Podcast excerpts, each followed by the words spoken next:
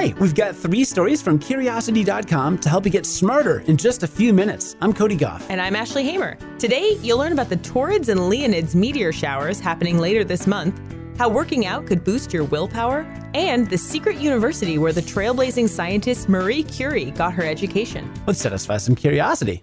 November 2018 is an extra special month for meteor showers. Keep your eyes on the sky because the Taurids and the Leonids are here for a meteor shower double feature.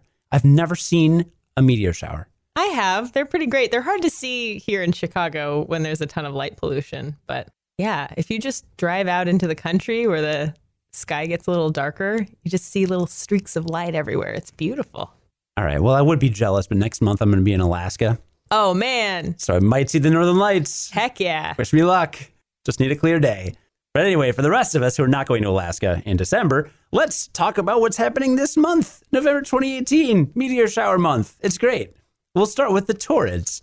For this meteor shower, you can thank a giant ball of ice called Encke. That's a comet that loops around the sun every 3.3 years, which is pretty often for a comet. Hence why Encke is one of the comets we know the most about. Encke isn't visiting us this year, but tiny chunks of it from previous years probably will. And that's what you can thank for the Taurids meteor shower. Most annual meteor showers come from the debris left in the wake of a comet that's traveling around the sun, and the Taurids are no exception.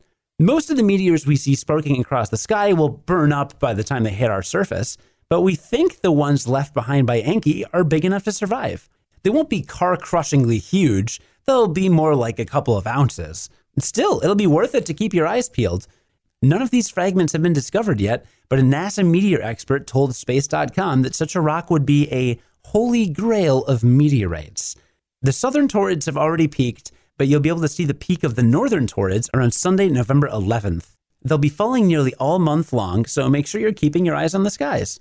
At their peak, the Taurids come out at a pace of only about six per hour, but their size makes them bright enough to really stand out, as long as you're patient enough to wait. The Leonids hit their peak about a week after the Taurids on November 17th and 18th. When that happens, you can expect shooting stars at a rate of about 15 per hour. I know the peak is happening on a weekend, but if you want to get the best look, you want to wake up early and set your eyes on the sky about an hour before dawn. Otherwise, the waxing gibbous moon might get in the way.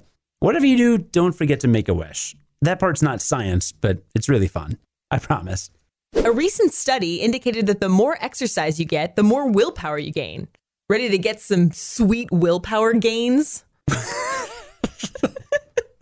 wow, not the gains I expected this that's, morning. That's gains with a Z. I just want oh, to make sure everyone knows no, that. I, for sure. That definitely. That yeah. No, I heard the Z right in there. Just so sick. The, the sickest gains.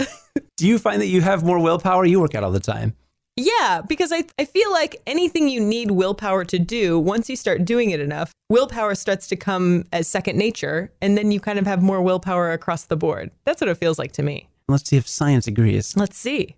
So, for a study published in the journal Behavior Modification, participants were asked to walk or run at a pace slightly above their comfort zone.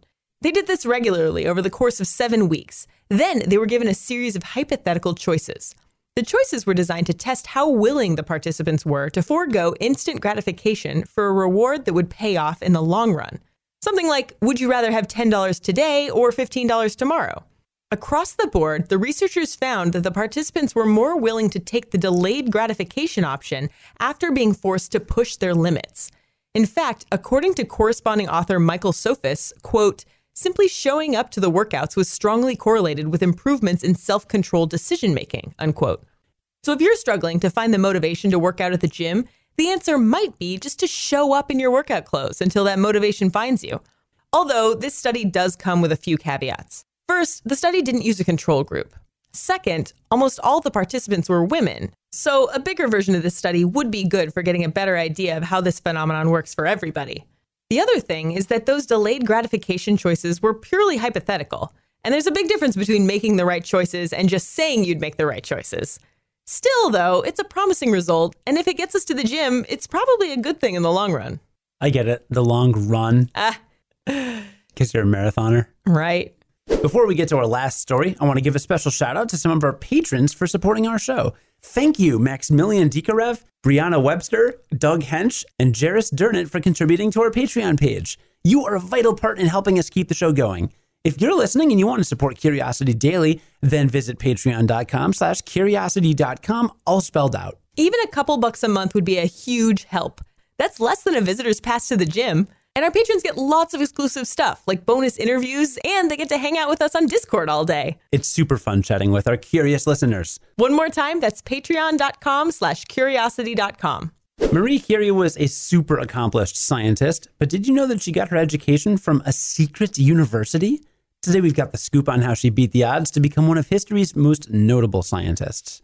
She's the one that everybody names when you ask someone to name a woman scientist. She's she's it. She's at the top of the list. Just to be clear, Marie Curie was a trailblazing scientist in more ways than one. She was the first woman to win a Nobel Prize, the first person to win more than one Nobel Prize, and the only person who has ever won a Nobel Prize in two different sciences. But she had a heck of a time getting an education in late 19th century Poland. See, at the time, the country had been divvied up by its three big neighbors Russia, Prussia, and Austria. They set up a process called Germanization or Russification, depending on which part of Poland you are in. Whatever you want to call it, it was a way to make it pretty much impossible to find an education that did not do its best to erase the Polish national identity. Oh, and the program also said women were banned from going to college. Not so good. But in 1882, a secret conspiracy started to fight back the Flying University. There was a group of professors, philosophers, and historians who traveled from private home to private home, teaching the stories the government wouldn't let them teach. The resistance didn't just battle anti Polish racism, though, it also helped educate women like Marie Curie.